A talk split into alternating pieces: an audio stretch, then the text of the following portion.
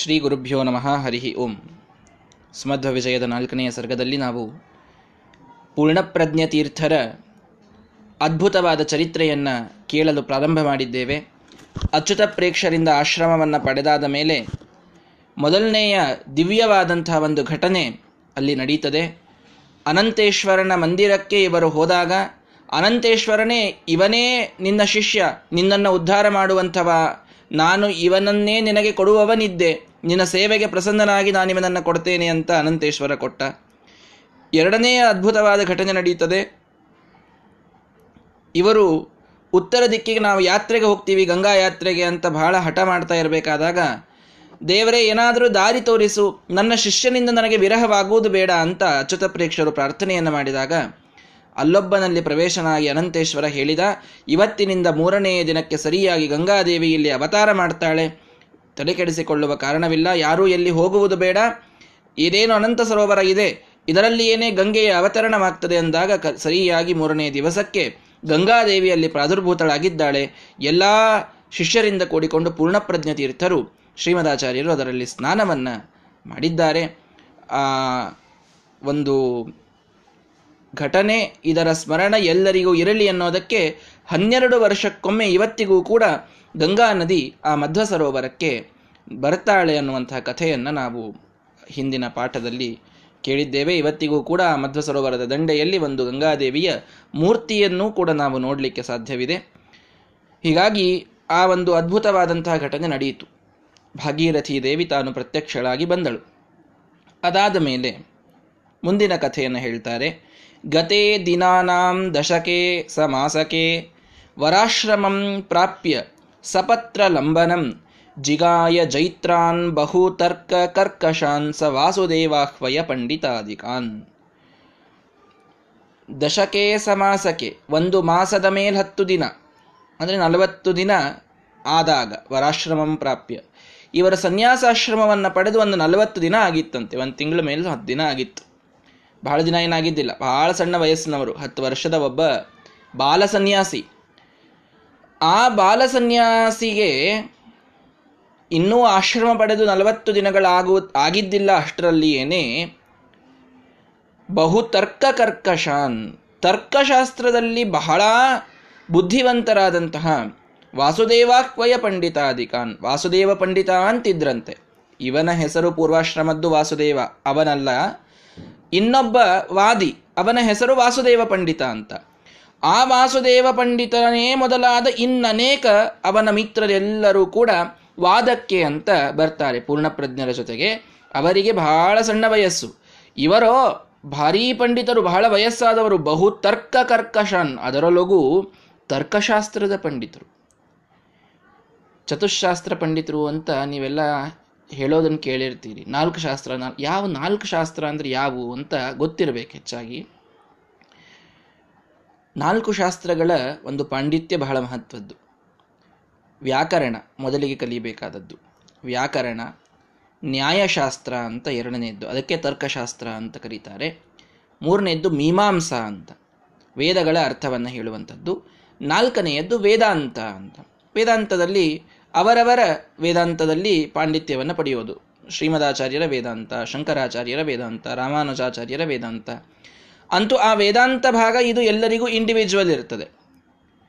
ಇದು ಎಲ್ಲರಿಗೂ ತಮ್ಮ ತಮ್ಮ ಸಿದ್ಧಾಂತ ಅಂತೆ ಅರ್ಥ. ಅವರು ತಮ್ಮ ತಮ್ಮ ಮತದ ಪ್ರಕಾರ ವೇದಾಂತ ಗ್ರಂಥಗಳನ್ನು ಓದ್ತಾರೆ. ಈ ಮಧ್ವರಲ್ಲಿ ವೇದಾಂತ ಗ್ರಂಥಗಳಿವೆ. ಪ್ರಮಾಣ ಪದ್ಧತಿಯಿಂದ ಪ್ರಾರಂಭ ಮಾಡಬೇಕು. ಪ್ರಮಾಣ ಪದ್ಧತಿ, ತತ್ವಸಂಖ್ಯಾನ, ತತ್ವ ವಿವೇಕ, ಖಂಡನತ್ರಯ, ಅದಾದ ಮೇಲೆ ತತ್ವೋದ್ಯೋತವನ್ನು ಹೇಳುವ ಪದ್ಧತಿ ಇದೆ, ತತ್ವ ನಿರ್ಣಯವನ್ನು ಹೇಳುವ ಪದ್ಧತಿ ಇದೆ, ತತ್ವ ಪ್ರಕಾಶಿಕ, ಅದಾದ ಮೇಲೆ ಶ್ರೀಮನ್ಯಾಯಸುಧ. ವೇದಾಂತ ಪಾಠ ಅಂದರೆ ಒಂದು 10 ಗ್ರಂಥಗಳು ಮಿನಿಮಮ್ ಪಾಠ ಆಗ್ತದೆ. ಇದು ವೇದಾಂತ ಗ್ರಂಥಗಳು, ವೇದಾಂತಶಾಸ್ತ್ರ.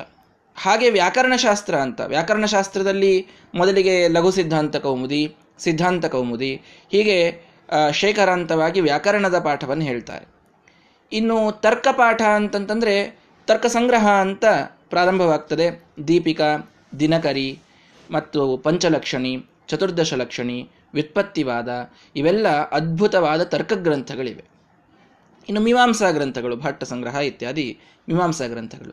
ಹೀಗೆ ನಾಲ್ಕೂ ಶಾಸ್ತ್ರದಲ್ಲಿ ಪಾಂಡಿತ್ಯ ಗಳಿಸುವವರು ನಿಜವಾಗಿ ಪಂಡಿತರು ಅಂತ. ಚತುಶಾಸ್ತ್ರ ಪಂಡಿತರು ಅಂತಂದರೆ ಈ ನಾಲ್ಕೂ ಶಾಸ್ತ್ರದಲ್ಲಿ ಅವರಿಗೆ ಒಳ್ಳೆ ಪಾಂಡಿತ್ಯ ಇರ್ತದೆ. ನ್ಯಾಯ, ವ್ಯಾಕರಣ, ವೇದಾಂತ, ಮೀಮಾಂಸಾ ಅಂತ ಈ ನಾಲ್ಕು ಶಾಸ್ತ್ರಗಳಿವೆ. ವೇದದ ಭಾಗಗಳೇ ಎಲ್ಲವೂ ಕೂಡ. ಅದರಲ್ಲಿ ಕೆಲವರಿಗೆ ಕೆಲವೊಂದರಲ್ಲಿ ಪಾಂಡಿತ್ಯ ವಿಶೇಷವಾಗಿರ್ತಿತ್ತು. ಹಿಂದೆಲ್ಲ ವೈಯಾಕರಣಿಗಳು ಅಂತ ಭಾರೀ ವ್ಯಾಕರಣವನ್ನು ಬಲ್ಲವರವರು. ವ್ಯಾಕರಣದಲ್ಲಿ ಅವರಿಗೆ ನೀವು ಸೋಲಿಸಲಿಕ್ಕಾಗುವುದಿಲ್ಲ, ಅಷ್ಟು ಪಾಣಿನಿಯ ಎಲ್ಲ ಅಷ್ಟಾಧ್ಯಾಯಿ ಗ್ರಂಥ, ಪತಂಜಲಿಯ ಮಹಾಭಾಷ್ಯ, ವರರುಚಿಯ ಮತ್ತು ವೃತ್ತಿ ಎಲ್ಲವೂ ಕೂಡ ಕರಗತ ಮಾಡಿಕೊಂಡಂಥ ಪಂಡಿತರಿರ್ತಿದ್ರು. ವೈಯಾಕರಣಿಗಳು ಅಂತ ಕರೀತಿದ್ರು ಅವರಿಗೆ, ವ್ಯಾಕರಣದಲ್ಲಿ ಪಂಡಿತರು. ಇನ್ನು ನ್ಯಾಯವೇದಾಂತ, ನ್ಯಾಯದಲ್ಲಿ ಪಂಡಿತರಿರ್ತಿದ್ರು. ವೈಶೇಷಿಕರು ಅಂತ ಅದೊಂದು ನ್ಯಾಯ ತರ್ಕದ ಒಂದು ಮತವೇ ಇದೆ. ತಾರ್ಕಿಕರು ಅಂತ ಕರೀತೇವೆ, ವೈಶೇಷಿಕರು ಅಂತೂ ಕರೀತೇವೆ, ಅದರಲ್ಲೇ ಭಾಗಗಳಿವೆ. ಅವರು ಹೆಚ್ಚಾಗಿ ಒಪ್ಪೋದು ಹೇಗೆ ಅಂದರೆ ಎಲ್ಲವನ್ನೂ ತರ್ಕಕ್ಕೆ ತಂದು ಹಚ್ತಾರೆ ಅವರು. ಅಂದರೆ ಆಗಮ ಅಂತ ವೇದ ಅನ್ನೋದಕ್ಕೆ ಬಹಳ ದೊಡ್ಡ ಪ್ರಾಮಾಣ್ಯ ಒಪ್ಪುವುದಿಲ್ಲ ಅವರು, ಪ್ರತ್ಯಕ್ಷಕ್ಕೂ ಒಪ್ಪುವುದಿಲ್ಲ. ಅನುಮಾನವೇ ಬಹಳ ಶ್ರೇಷ್ಠ ಅವರಲ್ಲಿ, ತರ್ಕವೇ ಶ್ರೇಷ್ಠ. ಬಹಳ ಕಠಿಣವಾದ ಶಾಸ್ತ್ರ ಅಂದರೆ ತರ್ಕಶಾಸ್ತ್ರ, ಅತಿಯಾಗಿ ಕಠಿಣವಾದ ಶಾಸ್ತ್ರ ಅದು. ಅದರಲ್ಲಿ ಸಂಸ್ಕೃತದ ಜ್ಞಾನ ಅತ್ಯದ್ಭುತವಾಗಿ ಬೇಕಾಗ್ತದೆ, ತೀಕ್ಷ್ಣವಾದ ಬುದ್ಧಿ ಬೇಕಾಗ್ತದೆ. ಇನ್ನೆಲ್ಲ ಉಳಿದ ಶಾಸ್ತ್ರಗಳನ್ನು ಹೇಳಬಹುದು, ತರ್ಕಶಾಸ್ತ್ರದ ಪಾಠ ಹೇಳಲಿಕ್ಕೆ ಭಾಳ ಕಠಿಣ ಆಗ್ತದೆ. ಅದು ಹೇಳಲಿಕ್ಕೂ ಆಗೋದಿಲ್ಲ, ಹೇಳಿದರೆ ತಿಳ್ಕೊಳ್ಳಿಕ್ಕೂ ಆಗೋದಿಲ್ಲ. ಭಾಳ ಕಠಿಣವಾದದ್ದು ತರ್ಕಶಾಸ್ತ್ರ ಅಂತ. ಅಂತೂ ತರ್ಕಶಾಸ್ತ್ರ ಬೇಕು ನಮಗೆ. ವಾದ ವೇದಿಕೆಯಲ್ಲಿ ಮುಖ್ಯವಾಗಿ ಬರೋದೇ ತರ್ಕಶಾಸ್ತ್ರ. ಒಬ್ಬರನ್ನು ಇನ್ನೊಬ್ಬರು ವಾದ ಹಾಕಿ ಸೋಲಿಸಬೇಕು ಅಂತಂದರೆ ಅಲ್ಲಿ ತರ್ಕಗಳೇ ಮುಖ್ಯವಾದದ್ದು, ಯುಕ್ತಿಗಳೇ ಮುಖ್ಯ. ಯುಕ್ತಿಗಳಿಲ್ಲದೆ ಸೋಲಿಸ್ತೀವಿ ಹೇಗೆ? ಸೋಲು ಗೆಲುವು ಅಂತನೂ ಪ್ರಶ್ನೆನೇ ಇಲ್ಲ. ಆದ್ದರಿಂದ ಆ ತರ್ಕಶಾಸ್ತ್ರದ ಒಂದು ಪಾಂಡಿತ್ಯ ಇದು ಬಹಳ ಮಹತ್ವದ್ದು. ಇನ್ನು ಮೀಮಾಂಸಾಶಾಸ್ತ್ರ, ವೇದಾಂತ, ಹೀಗೆ ಬೇರೆ ಬೇರೆ ವಾದಗಳಿರ್ತವೆ. ಇಲ್ಲಿ ತರ್ಕಶಾಸ್ತ್ರದಲ್ಲಿ ಪಂಡಿತರಾದಂತಹ ವಾಸುದೇವ ಪಂಡಿತ ಮೊದಲಾದವರು ವಾದಕ್ಕೆ ಅಂತ ಬಂದಿದ್ದಾರೆ. ಏನು ವಿಶೇಷ ಅಂತಂದರೆ ತರ್ಕಶಾಸ್ತ್ರ ಇರೋದೇ ಅತೀ ಕಠಿಣ, ಅದರಲ್ಲಿ ಇವರು ಇನ್ನೂ ಬಹಳ ಸನ್ಯಾಸಿಗಳು. ಬಂದಂತಹ ತಾರ್ಕಿಕರು ಬಹಳ ದೊಡ್ಡವರು, ಬಹಳ ಜನರನ್ನು ಗೆದ್ದು ಬಂದಂಥವರು. ಶಾಸ್ತ್ರವು ಕಠಿಣವಾಗಿದೆ, ಅದರಲ್ಲಿ ವಾದ ಹಾಕೋದಂತೂ ಮತ್ತಷ್ಟು ಕಠಿಣವಾಗ್ತದೆ. ಅಂತಹ ಒಂದು ಕಠಿಣವಾದ ಶಾಸ್ತ್ರದಲ್ಲಿ ವಾದ ಹಾಕಲಿಕ್ಕೆ ಬಂದಂತಹ ಜೈತ್ರಾನ್ ಎಲ್ಲರನ್ನ ಗೆದ್ದು ಬಂದಿದ್ರಂಥವ್ರು. ತರ್ಕಶಾಸ್ತ್ರದಲ್ಲಿ ಇವರ ಮುಂದಿನ್ಯಾರೂ ಇಲ್ಲ ಅಂತ ಎಲ್ಲರನ್ನ ಹಣೆಮಣಿಸಿ ಬಂದಂಥವರು ವಾಸುದೇವ ಪಂಡಿತರೇ ಮೊದಲಾದವರು. ಅವರೆಲ್ಲರನ್ನ ಸಪತ್ರ ಲಂಬನಂ ಜಿಗಾಯ, ಅವರಿಂದ ಜಯಪತ್ರವನ್ನು ಪಡೆಯುವಷ್ಟರ ಮಟ್ಟಿಗೆ ಅವರನ್ನು ಸೋಲಿಸ್ತಾರೆ ಪೂರ್ಣಪ್ರಜ್ಞ ತೀರ್ಥರು. ಇದು ಅವರು ಹಾಕಿದ ಮೊದಲನೆಯ ವಾದ. ಪೂರ್ವಾಶ್ರಮದಲ್ಲಿ ಆ ಕಥಕನಾದಂತಹ ಏನೋ ಶಿವಾಚಾರ್ಯ ಅಂತ ಇದ್ದ ಪುರಾಣಿಕ, ಅವನನ್ನು ವಾದ ಹಾಕಿ ಸೋಲಿಸಿ ಬಂದಿರ್ತಾರೆ. ಆದರೆ ಪೂರ್ಣಪ್ರಜ್ಞ ತೀರ್ಥರು ಅಂತಾದ ಮೇಲೆ ಅವರು ಮೊದಲು ವಾದ ಹಾಕಿದ್ದು ಈ ವಾಸುದೇವ ಪಂಡಿತ ಅಂತ ಒಬ್ಬ ತಾರ್ಕಿಕನ ಜೊತೆಗೆ. ಅವನಿಗೆ ತರ್ಕಶಾಸ್ತ್ರದಲ್ಲಿ ಅವನಿಗೆ ಮುಖಭಂಗವನ್ನು ಮಾಡಿ ಪೂರ್ಣವಾಗಿ ಅವನನ್ನು ಸೋಲಿಸಿ ಅವನು ಎಷ್ಟೆಲ್ಲ ಜಯಪತ್ರ ತಗೊಂಡು ಬಂದಿರ್ತಾನೆ. ಅವ್ರು ಯಾರ್ಯಾರನ್ನು ಗೆದ್ದಿರ್ತಾರಲ್ಲ ಅವ್ರದ್ದೆಲ್ಲ ಜಯಪತ್ರಗಳು, ಈ ಈ ದಿನ ಈ ರೀತಿ ಈ ವಿಷಯದಲ್ಲಿ ಇವರ ಮತ್ತು ಇವರ ನಡುವೆ ವಾದ ನಡೆಯಿತು, ಅದರಲ್ಲಿ ಇವರನ್ನು ಈ ರೀತಿ ಸೋಲಿಸಿದರು, ಅದಕ್ಕೆ ಇಷ್ಟು ಜನ ಸಾಕ್ಷಿಗಳು ಅಂತ ಎಲ್ಲರೂ ಸೈನ್ ಇರ್ತದಲ್ಲಿ. ಅದು ಜಯಪತ್ರ ಅಂತ, ಅದರದ ಬಹಳ ಮಹತ್ವ ಇರ್ತಿತ್ತು ಹಿಂದೆಲ್ಲ. ಈಗೆಲ್ಲ ವಾದಗಳಾಗ್ತವೆ, ಆದರೆ ಅವು ಡಿಸ್ಕಷನ್, ಫ್ರೆಂಡ್ಲಿ ಡಿಸ್ಕಷನ್ ಟೈಪ್ ಆಗ್ತವೆ. ವಾದ ಅಂತ ಹೀಗಾಗುವುದಿಲ್ಲ, ಅಂದರೆ ವಾಕ್ಯಾರ್ಥವಾಗಿ ಒಬ್ಬರು ಸೋತರು ಗೆದ್ದರು ಈ ರೀತಿ ಆಗುವುದಿಲ್ಲ, ಡಿಸ್ಕಷನ್ ಆಗ್ತಿರ್ತದಷ್ಟೇ. ಹೀಗಾಗಿ ಹಿಂದೆಲ್ಲ ಈ ವಾದ ಪ್ರಕ್ರಿಯೆ ಬಹಳ ಘೋರವಾಗಿರ್ತಿತ್ತು. ಆದ್ದರಿಂದ ತರ್ಕಶಾಸ್ತ್ರದಲ್ಲಿ ವಾಸುದೇವ ಪಂಡಿತ ತಾನು ವಾದಕ್ಕೆ ಬಂದಾಗ ಆ ಜಯಪತ್ರವನ್ನೇನು ಅವನು ಎಷ್ಟೆಲ್ಲ ಜನರನ್ನು ಗೆದ್ದು ತಂದಿದ್ದ, ಅವನು ಇವರಿಗೆ ಜಯಪತ್ರ ಕೊಡೋದು ಅಂದರೂ ಒಂದೇ, ಅಷ್ಟೆಲ್ಲ ಜನರನ್ನು ಆಚಾರ ಸೋಲಿಸಿದ್ದಾರೆ ಅಂದರೂ ಒಂದೇ. ಯಾರು ಒಬ್ಬರನ್ನು ಸೋಲಿಸ್ತಾರಲ್ಲ ಅವರಿಂದ ಎಷ್ಟು ಜನ ಸೋತಿರ್ತಾರೋ ಅವರೆಲ್ಲರನ್ನೂ ಸೋಲಿಸಿದಂತೆ ಅಂತ ಆಗೆಲ್ಲ ರೂಲು. ಹೀಗಾಗಿ ಯಾವಾಗ ಆ ವಾಸುದೇವ ಪಂಡಿತನನ್ನು ಶ್ರೀಮದಾಚಾರ್ಯರು ಸೋಲಿಸ್ತಾರೆ, ಅವನಿಂದ ಸೋತ ಎಲ್ಲ ವಾದಿಗಳನ್ನು ಏಕಕಾಲಕ್ಕೆ ಇವನ್ನೆಲ್ಲರನ್ನೂ ಗೆದ್ದು ಬಂದಿದ್ನಲ್ಲ ಇವನ್ ಸೋಲಿಸ್ಬಿಟ್ರು, ಎಲ್ಲರನ್ನೂ ಒಂದು ಕ್ಷಣಕ್ಕೆ ಗೆದ್ದಂಗಾಯಿತು. ಆ ರೀತಿ ತರ್ಕಶಾಸ್ತ್ರದಲ್ಲಿ ಅವರು ಅದ್ಭುತವಾದಂತಹ ವಾದವನ್ನು ಮಾಡ್ತಾರೆ ಅಂತ ನಾವು ಕೇಳ್ತೇವೆ. ನಿಜವಾಗಿ ಈ ತರ್ಕಶಾಸ್ತ್ರ ಹಾಗೆ ನೋಡಿದರೆ ತಾರ್ಕಿಕರ ಏನೊಂದು ಮತ ಇದೆ ಆ ಮತ ನಮಗೆ ಪೂರ್ಣವಾಗಿ ಸಮ್ಮತವಾದದ್ದಲ್ಲ. ಅದರಲ್ಲಿ ಬಹಳಷ್ಟು ಶ್ರೀಮದಾಚಾರ್ಯರು ಅದನ್ನು ಖಂಡನ ಮಾಡ್ತಾರೆ. ವೈಶೇಷಿಕಾಧಿಕರಣ ಅಂತೆ ಅನುವ್ಯಾಖ್ಯಾನದಲ್ಲಿ ಮತ್ತು ಬ್ರಹ್ಮಸೂತ್ರಗಳಲ್ಲಿ ವೇದವ್ಯಾಸ ದೇವರೇ ಆ ಮತವನ್ನು ಖಂಡನ ಮಾಡುತ್ತಾರೆ. ಮಹದ್ದೀರ್ಘಬದ್ವ ಹೃಸ್ವ ಪರಿಮಂಡಲಾಭ್ಯಾಂ ಓಂ ಅಂತ ಸೂತ್ರ, ಆ ಸೂತ್ರದಲ್ಲಿ ವೇದವ್ಯಾಸರೇ ಖಂಡನ ಮಾಡಿದ್ದಾರೆ, ಶ್ರೀಮದಾಚಾರ್ಯರು ಖಂಡನ ಮಾಡಿದ್ದಾರೆ. ಶ್ರೀಮನ್ಯಾಯಸುಧೆಯ ಅತ್ಯಂತ ಕಠಿಣವಾದಂತಹ ಭಾಗ ಅಂದರೆ ಆ ವೈಶೇಷಿಕಾಧಿಕರಣ. ವೈಶೇಷಿಕರು ಅಂದರೆ ಇದೇ ತಾರ್ಕಿಕರು. ಈ ತಾರ್ಕಿಕರು ಅವ್ರದ್ದು ಏನೆಲ್ಲ ಅದ್ಭುತವಾದ ಪ್ರಕ್ರಿಯೆಗಳಿವೆ ತಿಳ್ಕೊಳ್ಳಿಕ್ಕೆ ಮೊದಲಿಗೆ ಎಷ್ಟೋ ಸಮಯ ಹತ್ತದೆ. ಆ ತಿಳ್ಕೊಂಡಿದ್ದನ್ನು ಶ್ರೀಮದಾಚಾರ್ಯ ಖಂಡನ ಮಾಡಬೇಕು, ಮುಂದೆ ಅದನ್ನು ತಿಳ್ಕೊಳ್ಬೇಕು. ಅದನ್ನು ಟೀಕಾರಾಯರು ಮತ್ತು ಬರೆದಿರ್ತಾರೆ ಸುಧಾದಲ್ಲಿ. ಅದೆಲ್ಲ ಬಹಳ ಕಠಿಣವಾದಂತಹ ವಿಷಯಗಳು. ಅಂತೂ ಈ ವೈಶೇಷಿಕಾಧಿಕರಣದಲ್ಲಿ ಸಾಕಷ್ಟು ರೀತಿಯಲ್ಲಿ ಖಂಡನ ಮಾಡ್ತೇವೆ. ಆದರೂ ಮತ್ತೆ ನಾವು ಕೂಡ ತರ್ಕವನ್ನು ಒಪ್ತೇವೆ, ಒಪ್ಪೋದಿಲ್ಲ ಅಂತಲ್ಲ. ನಾವು ಅನುಮಾನವನ್ನು ಒಪ್ತೇವೆ, ಅದಕ್ಕೊಂದು ಪ್ರಾಮಾಣ್ಯದ ಸ್ಥಾನವನ್ನು ಕೊಟ್ಟಿದ್ದೇವೆ. ಪ್ರತ್ಯಕ್ಷ, ಅನುಮಾನ, ಆಗಮ, ಅದರಲ್ಲಿ ಅನುಮಾನವೂ ಬರ್ತದೆ. ತರ್ಕವನ್ನು ಒಪ್ತೇವೆ, ತರ್ಕದಿಂದಲೇ ಎಲ್ಲ ಅಂತ ನಾವು ಒಪ್ಪುವುದಿಲ್ಲ ಅಷ್ಟೇ. ಇನ್ನು ಸಾಕಷ್ಟು ರೀತಿಯಲ್ಲಿ ಖಂಡನ ಮಾಡಿದ್ದಾರೆ. ಮತ್ತು ಯಾವುದನ್ನು ನಾವು ಖಂಡನ ಮಾಡ್ತೀವಿ ಅದನ್ನು ನಾವು ಒಪ್ತೀವಿ ಯಾಕೆ ಅಂತ ಪ್ರಶ್ನೆ ಸಹಜವಾಗಿ ಬರ್ತದೆ. ಅದಕ್ಕೆ ನಾವಿಲ್ಲೊಂದು ವಿಶೇಷ ತಿಳ್ಕೊಳ್ಬೇಕು. ಪ್ರಸಂಗ ಬಂದಿದೆ ಅಂತ ಹೇಳ್ತೇನೆ. ತರ್ಕವನ್ನು ನಿಜವಾಗಿ ಈಗೆಲ್ಲ ಇವರೇನು ಓದ್ತಾರೆ, ಗದಾಧರ ಭಟ್ಟ ಅಂತ ಅವನು ಮಾಡಿದ ತರ್ಕಶಾಸ್ತ್ರ ಓದೋದು ನಾವೆಲ್ಲ ವಿದ್ಯಾಪೀಠದಲ್ಲಿ ಆಗೋದೆಲ್ಲ ಅದೇ ಹೆಚ್ಚಾಗಿ. ಪಾಣಿನಿಯಿಂದ ವ್ಯಾಕರಣಶಾಸ್ತ್ರ ಬಂತು ಅಂತ ಪಾಣಿನಿ ಪ್ರವರ್ತನ ಮಾಡಿದ, ಮತ್ತು ಗದಾಧರ ಭಟ್ಟನಿಂದ ತರ್ಕಶಾಸ್ತ್ರ ಬಂತು ಅಂತ. ಇದೆಲ್ಲ ಈಗಿದೆ ಪದ್ಧತಿಯಲ್ಲಿ. ಆದರೆ ಪಾಣಿನಿಗಿಂತಲೂ ಮೊದಲಿಗೆ ವ್ಯಾಕರಣವೇ ಇರಲಿಲ್ಲ ಅಂತಿಲ್ಲ. ಸಂಸ್ಕೃತದಲ್ಲಿ ವೇದ ವ್ಯಾಕರಣ ಮೊದಲಿಂದಲೂ ಇದ್ದೇ ಇತ್ತು. ಅನಾದಿ ಕಾಲದಿಂದ ವೈದಿಕ ವ್ಯಾಕರಣವಿದೆ, ಋಷಿಗಳ ವ್ಯಾಕರಣವಿದೆ. ಆದ್ದರಿಂದ ವ್ಯಾಕರಣಶಾಸ್ತ್ರವೂ ಮೊದಲಿಗಿತ್ತು.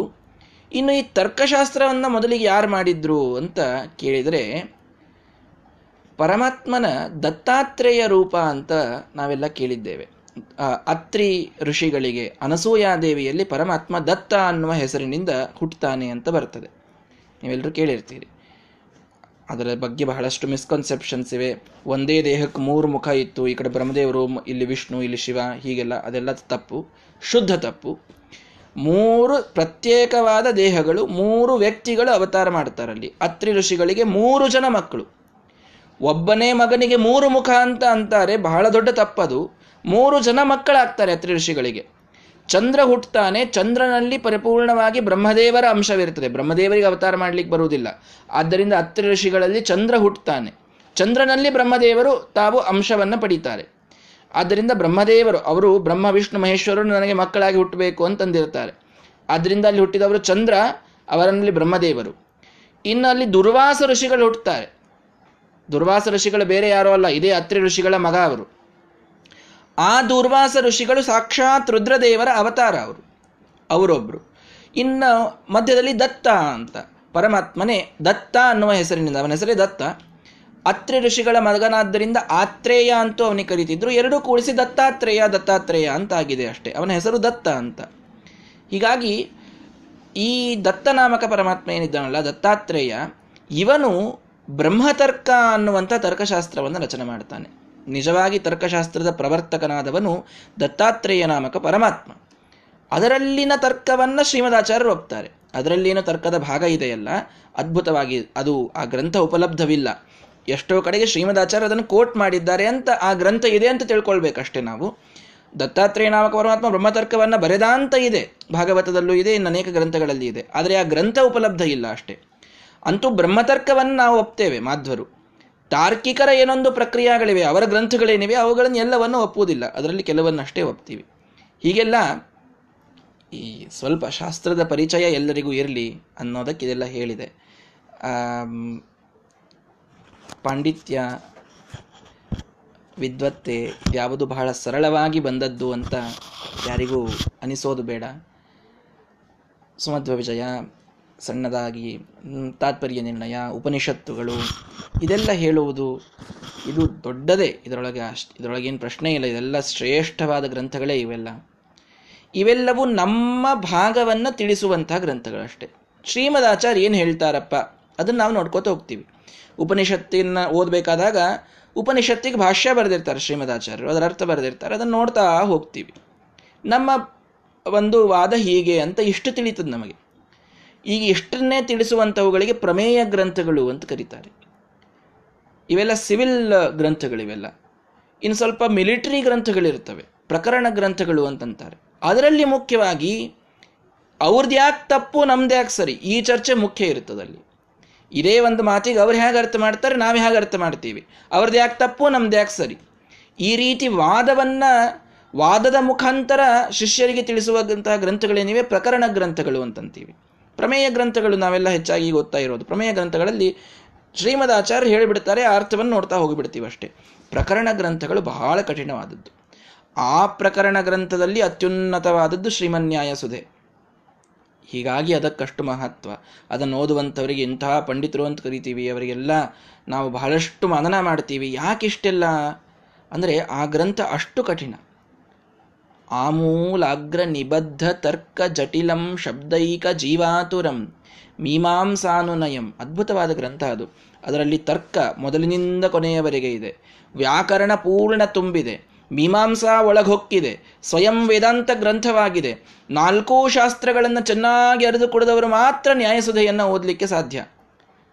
ನಮ್ಮಂಥವರು ಓದ್ತೇವೆ ಅಂತ ಅನ್ನೋದು ಬಹಳ ಹಾಸ್ಯಾಸ್ಪದ. ಏನೋ ಗುರುಗಳ ಕರುಣೆ ಅಂತ ಒಂದು ನಾಲ್ಕು ಮಾತು ಸುಧೆಯನ್ನು ನಾವು ಶ್ರವಣ ಮಾಡಲಿಕ್ಕಾಗಿರ್ತದೆ ಅಷ್ಟೇ, ನಮ್ಮ ಸಾಧನೆಗೆ ಅಂತ ಮಾಡೋದು. ಆ ಸುಧೆಯಲ್ಲಿ ಪಾಂಡಿತ್ಯ ಗಳಿಸೋದು ಅನ್ನೋದು ಅಸಾಧ್ಯವಾದ ಮಾತದು. ಬಹಳ ಶ್ರೇಷ್ಠವಾದ ಮೇಧಾಶಕ್ತಿ ಇದ್ದವರು, ಯೋಗ್ಯತೆ ಇದ್ದವರು, ಅವರಿಗಷ್ಟೇ ನ್ಯಾಯಸುಧೆಯ ಒಂದು ಸ್ವಲ್ಪ ಅರ್ಥ ಆಗಲಿಕ್ಕೆ ಸಾಧ್ಯ. ಹಾಗೆ ನೋಡಿದರೆ ನವಕೃತ್ವ ನ್ಯಾಯಸುಧ, ವ್ಯಾಸರಾಯರು, ವಾದಿರಾಜರು ಮತ್ತು ವಿಜಯೀಂದ್ರರಿಗೆ ನ್ಯಾಯಸುಧೆಯನ್ನು ತಿಳಿಸಲಿಕ್ಕೆ 9 ಸಲ ಪಾಠ ಹೇಳಿದರು ಅಂತ ಬರ್ತದೆ. ಏನು ಲೆಕ್ಕ ಇನ್ನು ಉಳಿದವರದೆಲ್ಲ. ವ್ಯಾಸರಾಯರು ಹೇಳುವವರು, ವಾದಿರಾಜರು ವಿಜಯೀಂದ್ರರು ಕೇಳುವವರು, ಇವರು ತಿಳ್ಕೊಳ್ಬೇಕು ಅನ್ನೋದಕ್ಕೆ ವ್ಯಾಸರಾಯರು 9 ಸಲ ನ್ಯಾಯಸುಧೆಯ ಪಾಠ ಹೇಳ್ತಾರಂತೆ. ಆಗ ಪಾಠ ಅರ್ಥವಾಗಬೇಕು ನ್ಯಾಯಸುಧೆಯ ಅರ್ಥ. ಇನ್ನು ಅದ್ಭುತವಾದಂತಹ ಟೀಕಾ ಗಾಂಭೀರ್ಯ ಮುದ್ಧರ್ತುಂ ವ್ಯಾಸತೀರ್ಥಾದಯ ಕ್ಷಮಃ ಅಂತ ಹೇಳ್ತಾರೆ. ಅದಕ್ಕೆ ಟೀಕಾಕೃತ್ಪಾದರ ಗಾಂಭೀರ್ಯವನ್ನು ತಿಳಿಸಿ ಹೇಳಬೇಕು ಅಂದರೆ ಅದು ವ್ಯಾಸರಾಯರಿಗಷ್ಟೇ ಸಾಮರ್ಥ್ಯ ಇದ್ದದ್ದು ಅಂತ. ಹೀಗಾಗಿ ಅಷ್ಟು ಮಹಾಜ್ಞಾನಿಗಳಿಗೆ ಸುಧಾದಲ್ಲಿ ಒಂದು ಪರಿಣಿತಿ ಬರಲಿಕ್ಕೆ ಸಾಧ್ಯ. ಇನ್ನುಳಿದವರೆಲ್ಲ ಒಳ್ಳೆ ಪಂಡಿತರಿರ್ತಾರೆ, ವಿದ್ವಾಂಸರು, ಈಗೆಲ್ಲ ಓದ್ತಾರೆ, ಇದೆಲ್ಲವೂ ಕೂಡ ಅವರೆಲ್ಲ ಮಾನ್ಯರೇ.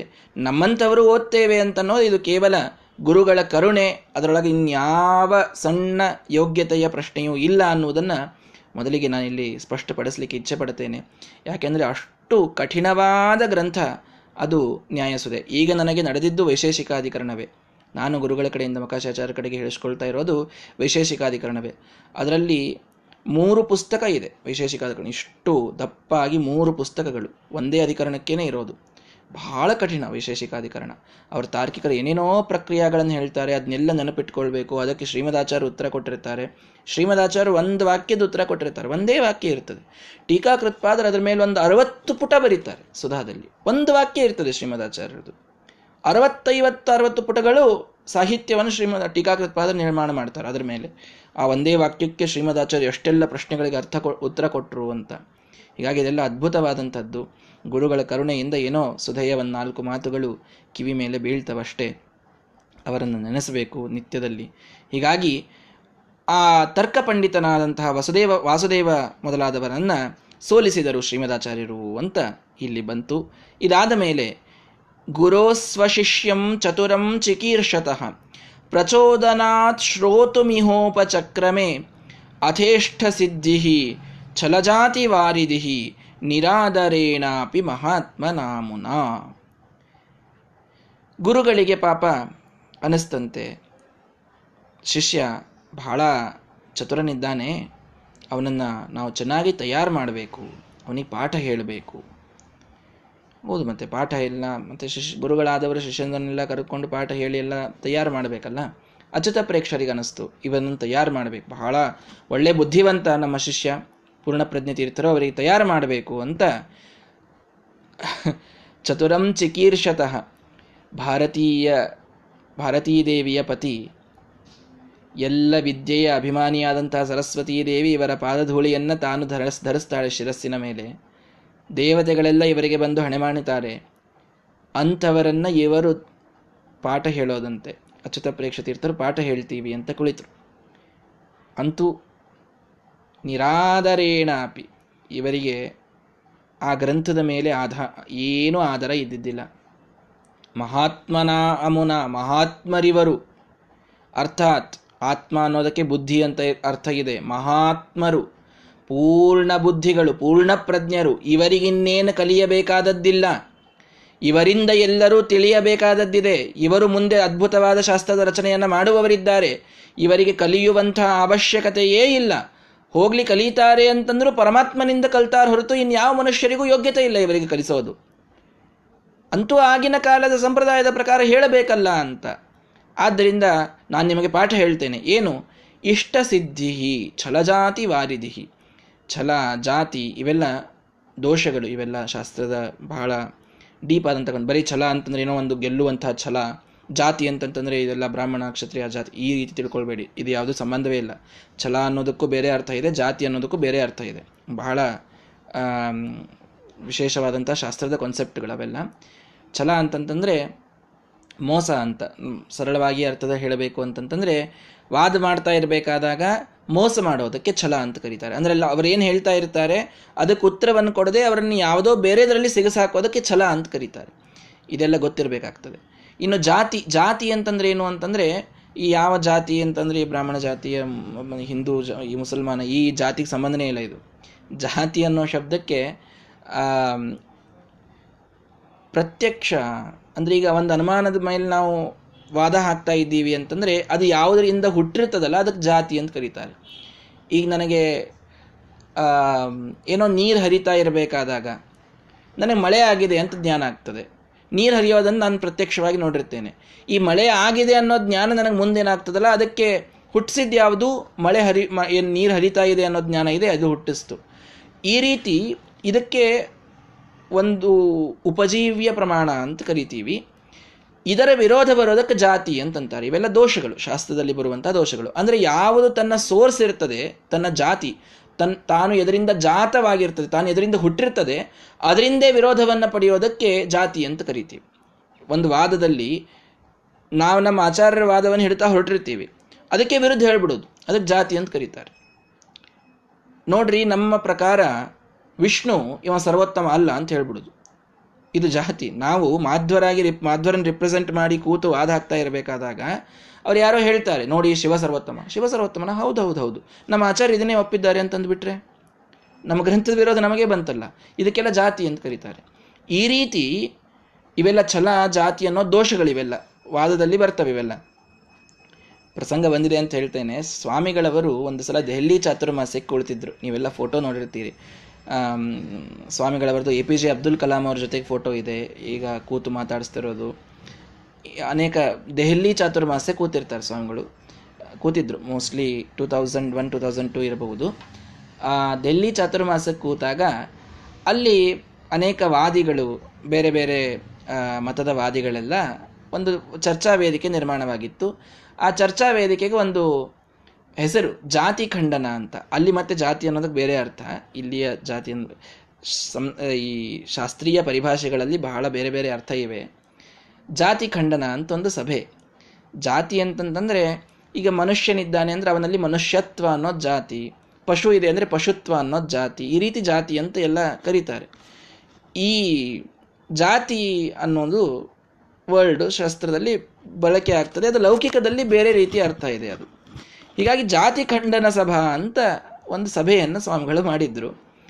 ಅನೇಕ ಜನ ವಾದಿಗಳು ಬಂದಿದ್ದರು, ವಾಕ್ಯಾರ್ಥ ಇದೆಲ್ಲ ಆಯಿತು. ಬಹಳ ಜನ ಪೊಲಿಟಿಷಿಯನ್ಸ್, ದೆಹಲಿ ಅಂತಂದಮೇಲೆ ಪೊಲಿಟಿಷಿಯನ್ಸ್ ಹೆಚ್ಚಾಗಿರ್ತಾರೆ, ಏನೋ ಹೊರಗೆ ಬೋರ್ಡ್ ಹಾಕಿ ಜಾತಿ ಖಂಡನ ಸಭಾ ಅಂತ ನೋಡ್ಲಿಕ್ಕೆ ಬಂದರು. ಅಯ್ಯೋ, ಮತ್ತು ಬ್ರಾಹ್ಮಣರೆಲ್ಲ ಜಾತಿಯನ್ನು ಖಂಡನ ಮಾಡ್ತಾ ಇದ್ದಾರೆ, ನಿಜವಾಗಿ ಜಾತಿವಾದಿಗಳಿವರು, ಬಹಳ ಜಾತಿ ಜಾತಿ ಅಂತ ಬಡ್ಕೊಳ್ಳೋರು, ಇವರು ಇವತ್ತು ಸೆಕ್ಯುಲರ್ ಆಗಿದ್ದಾರೆ ನೋಡ್ರಿ, ಜಾತಿ ಖಂಡನ ಮಾಡ್ತಾ ಇದ್ದಾರೆ, ಹಾಗೆ ಹೀಗೆ ಅಂತ ಕೆಲವು ಪೊಲಿಟಿಷಿಯನ್ಸ್ ಬಂದು ಕೂತಿದ್ರು. ಅಲ್ಲಿ ಬಂದ ಮೇಲೆ ಅಲ್ಲಿ ಬೇರೆನೇ ಚಾಲು ಆಯ್ತು. ಅಲ್ಲಿ ಗೋತ್ವ, ಅಶ್ವತ್ವ, ಮತ್ತು ಮನುಷ್ಯತ್ವ, ಪಶುತ್ವ ಏನು ಮಾತಾಡ್ತಾ ಇದ್ದಾರೆ. ಇವನ್ ಹಿಂದೂ ಬರವಲ್ತು, ಮುಸಲ್ಮಾನ ಬರವಲ್ತು, ಕ್ರಿಶ್ಚಿಯನ್ ಬರವಲ್ತು, ಏನೂ ಬರೆಯವಲ್ತು. ಏನು ಮಾತಾಡ್ತಾ ಇದ್ದಾರೆ ಅಂತ ಯಾರಿಗೂ ತಿಳಿತಾ ಇಲ್ಲ. ಪಾಪ ಅವ್ರು ಪೊಲಿಟಿಷಿಯನ್ಸ್ ಅಲ್ಲಿ ಯಾರೋ ಪಂಡಿತರಿಗೆ ಕೇಳಿದ್ರು, ಕ್ಯಾ ಚಲ್ ರಹಾ ಯಾ ಪೇ, ಯೇ ತೋ ಜಾತಿ ಖಂಡನ್ ಸಭಾ ಕರ್ಕೆ ಬೋರ್ಡ್ ಡಾಲಾ ಹೈ, ಇಸ್ಲಿಯೇ ಹಮ್ನೆ ಹಮೇ ದೇಖ್ನಾ ಥಾ, ಇಸ್ಲಿಯೇ ಹಮ್ ಆ ಗಯೇ, ವೋ ಜಾತಿ ಅಲಗ್ ಹೇ, ಯೇ ಜಾತಿ ಅಲಗ್ ಹೇ, ಆಪ್ ಲೋಗ್ ಜಾವ್ ಅಂತೇಳಿ ಕಳಿಸಿದ್ರು ಅವರು. ಹೀಗಾಗಿ ಈ ರೀತಿ ಜಾತಿ ಅಂತನ್ನೋದು ಬಹಳ ವಿಶೇಷವಾದ ಅರ್ಥಗಳೆಲ್ಲ ಶಾಸ್ತ್ರದಲ್ಲಿ ಬರ್ತವೆ. ಅಂತೂ ಏನು ಹೇಳಲಿಕ್ಕೆ ಬಂದೆ ಅಂದರೆ, ಈ ಕೆಲವು ದೋಷಗಳಿವೆ. ಈ ದೋಷಗಳ ವಾರಿಧಿ, ಈ ದೋಷಗಳಿಗೆ ಸಮುದ್ರ ಇದ್ದಂತಿತ್ತಂತೆ ಆ ಇಷ್ಟಸಿದ್ಧಿ ಅನ್ನುವ ಗ್ರಂಥ. ನಮ್ಮಲ್ಲಿ ಹಾಗೆ ಮೊದಲಿಗೆ ಪರಂಪರಾಗತವಾಗಿ ಪ್ರಮಾಣ ಪದ್ಧತಿ, ತತ್ವಸಂಖ್ಯಾನ, ತತ್ವ ವಿವೇಕ ಅಂತ ಹೀಗೆ ಚಾಲು ಮಾಡ್ತೀವಿ. ಮಾಧ್ವರಲ್ಲಿ ಪಾಠ ಹೇಳಬೇಕು ಅಂತಂದರೆ ಅವರ ಆ ಮತದಲ್ಲಿ ಇಷ್ಟಸಿದ್ಧಿಯಿಂದ ಪ್ರಾರಂಭ ಮಾಡುತ್ತಾರೆ. ಹೀಗಾಗಿ ಇಷ್ಟಸಿದ್ಧಿಯಿಂದ ಪ್ರಾರಂಭ ಮಾಡಿದ್ರು. ಇಷ್ಟಸಿದ್ಧಿ ಅನ್ನುವಂಥದ್ದಿದು ಎಷ್ಟೋ ದೋಷಗಳಿಂದ ಕೂಡಿದಂಥ ಗ್ರಂಥವಿತ್ತು. ಆದ್ದರಿಂದ ನಿರಾದರೇಣ ಅವರಿಗೆ ಒಂದು ಸ್ವಲ್ಪವೂ ಆದರಿರಲಿಲ್ಲ ಪೂರ್ಣಪ್ರಜ್ಞರಿಗೆ. ಅದನ್ನ ಆ ಗ್ರಂಥ ನಾನು ಯಾಕೆ ಕಲಿಯೋದು, ಸ್ವಲ್ಪ ಆದರ ಇರಲಿಲ್ಲ. ಅಂತೂ ಪ್ರಚೋದನಾಥ ಗುರುಗಳು ಪಾಪ ನಾನು ಹೇಳ್ತೇನೆ ಪಾಠ ಅಂತಂದಾಗ ಶ್ರೋತುಮಿಹೋಪಚಕ್ರ ಆಯಿತು, ನೀವು ಹೇಳ್ರಿ ಕೇಳ್ತೀನಿ ಅಂತ ಪಾಠ ಪ್ರಾರಂಭವಾಯಿತು. ಪೂರ್ಣಪ್ರಜ್ಞ ತೀರ್ಥರು ಮೊದಲಿಗೆ ತಾವು ಪಾಠ ಹೇಳಿಸಿಕೊಂಡ ಗ್ರಂಥ ಅಂದರೆ ಇಷ್ಟಸಿದ್ಧಿ ಅಂತ.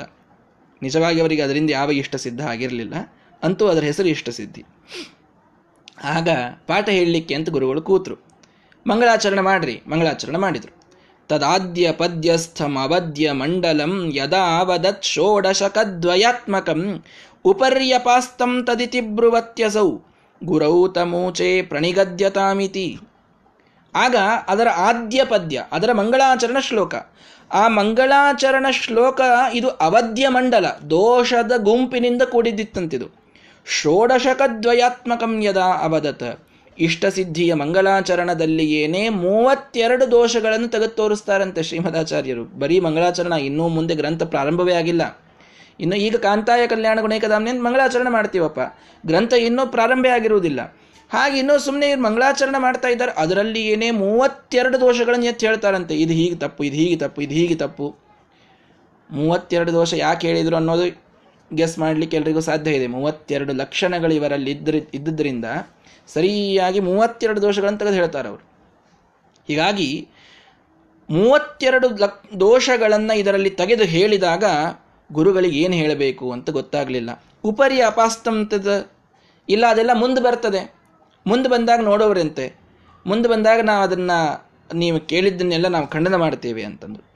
ತಮೂಚೆ ಪ್ರಣಿಗದ್ಯತಾಮಿತಿ, ಮುಂದೆ ಬರ್ತದೆ ಅಂದರೆ ಹೀಗೆ ಹೇಳಿಬಿಡ್ರಿ ಉತ್ತರ ಅಂತಂತಾರೆ ಪೂರ್ಣಪ್ರಜ್ಞ ತೀರ್ಥರು.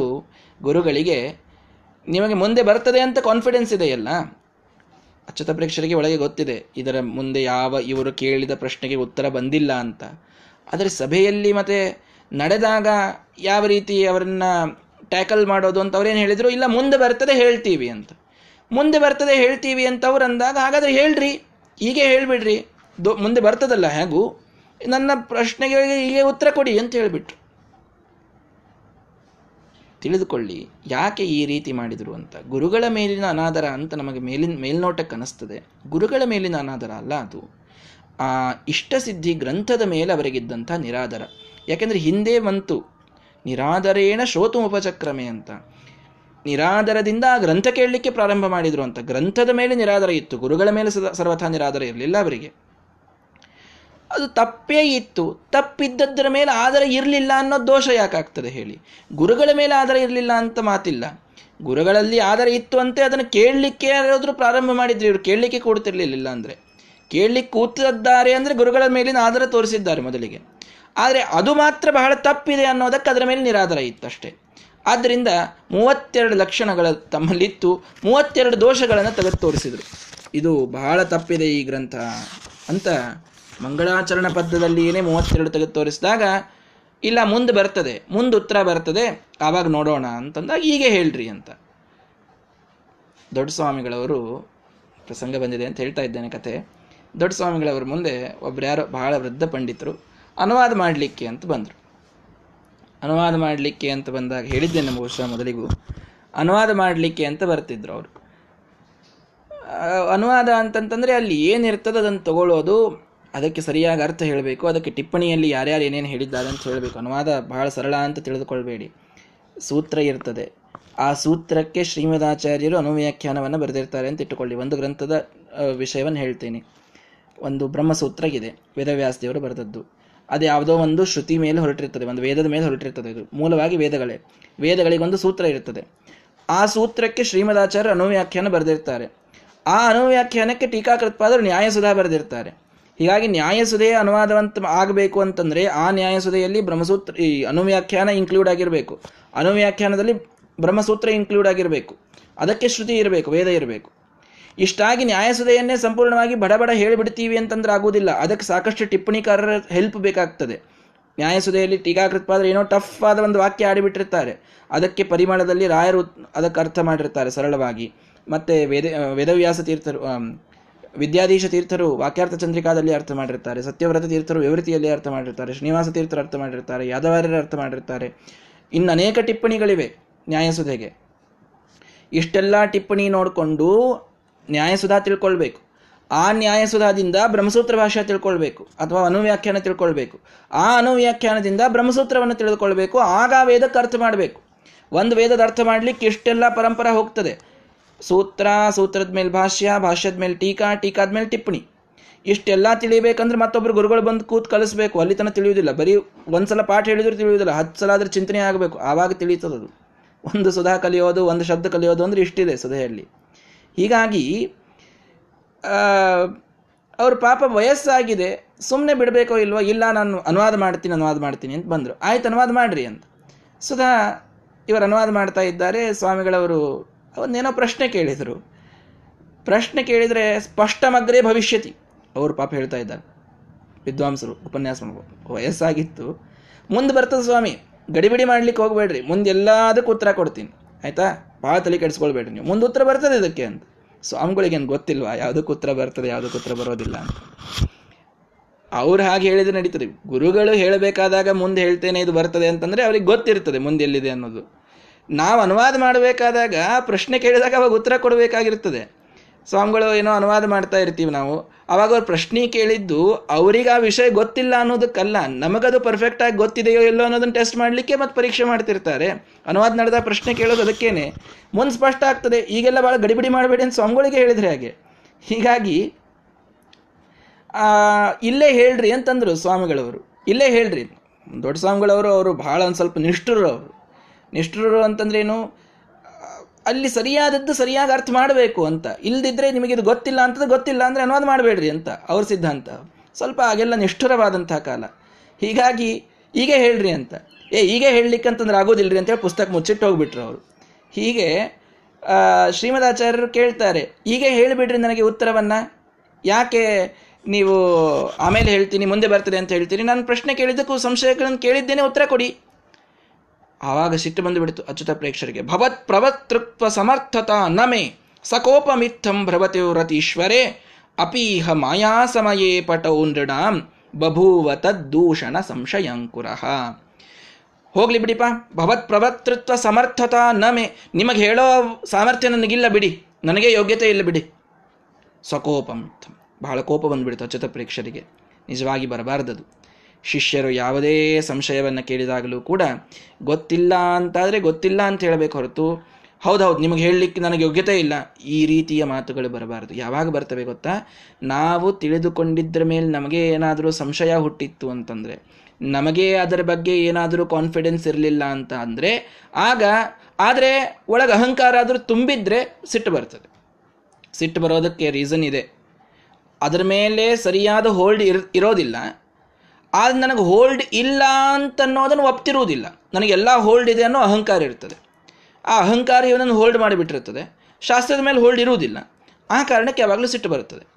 ಹೀಗಾಗಿ ಪಾಪ ಅಚ್ಯುತ ಪ್ರೇಕ್ಷರಿಗೆ ಆ ಕಾಲದಲ್ಲಿ ಇವರು ಬಹಳ ವಯಸ್ಸಾದವರು, ಇವರಿನ್ನೂ ಬಹಳ ಬಾಲ ಸನ್ಯಾಸಿಗಳು, ಆ ರೀತಿ ಕೇಳಿದ್ದಕ್ಕಾಗಿತ್ತು. ಅದೇನೋ ಒಂದು ಮೊಮೆಂಟಿನಲ್ಲಿ ಆಗಿರ್ತದೆ, ಅವರಿಗೆ ಅದು ಮುಂದೆ ಹೋಗಿಬಿಡುತ್ತದೆ, ಅದು ಪ್ರಶ್ನೆ ಅಲ್ಲ.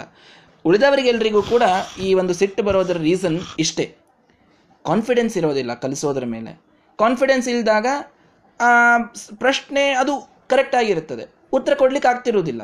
ಉತ್ತರ ಕೊಡ್ಲಿಕ್ಕೆ ಆಗೋದಿಲ್ಲ ಅಂತಂದಮೇಲೆ ಅಸಹ್ಯ ಆಗ್ತದೆ ಅನ್ನೋದಕ್ಕೆ ಸಿಟ್ಟಿನಿಂದ ಮಾತಾಡ್ತೀವಿ. ಇದೇ ನಮ್ಮಲ್ಲಿ ಬರುವಂಥ ದೊಡ್ಡ ದೋಷಗಳು. ಹೀಗಾಗಿ ಕೋಪ ಬಂದು ಆಯಿತು ನಿಮಗೆ ಹೇಳೋ ಯೋಗ್ಯತೆ ಇಲ್ಲ, ನಿಮಗೆ ನಾನು ಪಾಠ ಹೇಳೋದಿಲ್ಲ ಅಂತೇನೋ ಇವರು ಸಿಟ್ಟಿನಿಂದ ಎದ್ದು ಹೋದರು ಅಚ್ಯುತ ಪ್ರೇಕ್ಷರು. ಆದರೆ ಅಲ್ಲೇ ಆಗಿದ್ದೇನು? ಮಾಯಾ ಸಮಯೇ ಪಟೌನೃಣಾಂ ಬಭೂವ ತದ್ದೂಷಣ ಸಂಶಯಾಂಕುರ.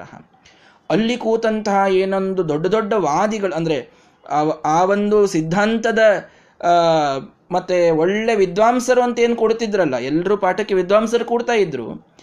ಆ ವಿದ್ವಾಂಸರಿಗೆಲ್ಲರಿಗೂ ಕೂಡ ಆ ಮತದ ಮೇಲೊಂದು ಸಣ್ಣದಾದ ಸಂಶಯದ ಅಂಕುರ ಮಾತ್ರ ಮನಸ್ಸಿನಲ್ಲಿ ಅಂದು ಒಡೆದಿತ್ತು. ಯಾವಾಗ ಅಚ್ಯುತ ಪ್ರೇಕ್ಷರಿಗೂ ಶ್ರೀಮದಾಚಾರ್ಯರ ಪ್ರಶ್ನೆಗಳಿಗೆ ಉತ್ತರ ಕೊಡಲಿಕ್ಕಾಗಲಿಲ್ಲ, ಆಗ ಎಲ್ಲರಿಗೂ ಕೂಡ ಹೌದಲ್ಲ, ಇವರು ಕೇಳೋದು ಸರಿ ಇದೆ, ಇಲ್ಲಿ ಬಹುಶಃ ತಪ್ಪಿದೆ, ತಪ್ಪಿದೆ ಅನ್ನೋದು ಇನ್ನೂ ನಿಶ್ಚಯ ಮಾಡಿಕೊಂಡಿಲ್ಲ ಅವರು. ಪಾಪ ಪರಂಪರಾದಿಂದ ಅದೇ ಕಲ್ಕೊಂಡು ಬಂದಿರ್ತಾರೆ. ಒಮ್ಮಿಂದೊಮ್ಮೆ ತಪ್ಪು ಅಂತ ಹೇಳಲಿಕ್ಕೆ ಹೇಗೆ ಮನಸ್ಸಾಗ್ತದೆ? ಅಂತೂ ತಪ್ಪಿರಬಹುದು ಅನ್ನುವ ಸಂಶಯ ಮಾತ್ರ ಎಲ್ಲರ ಮನಸ್ಸಿನಲ್ಲಿ ಮೂಡಲಿಕ್ಕೆ ಪ್ರಾರಂಭವಾಯಿತು.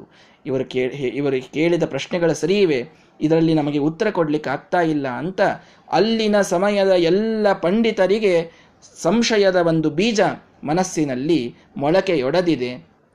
ಅಚ್ಯುತ ಪ್ರೇಕ್ಷರು ತಾವು ಪಾಠವನ್ನು ನಿಲ್ಲಿಸಿದ್ದಾರೆ. ಮುಂದೇನು ಪೂರ್ಣಪ್ರಜ್ಞರು ಮಾಡಿದರು ಅಂತನ್ನೋದನ್ನು ನಾಳೆಯ ದಿನ ನೋಡೋಣ. ಶ್ರೀಕೃಷ್ಣ ಅರ್ಪಣ ಮಸ್ತು.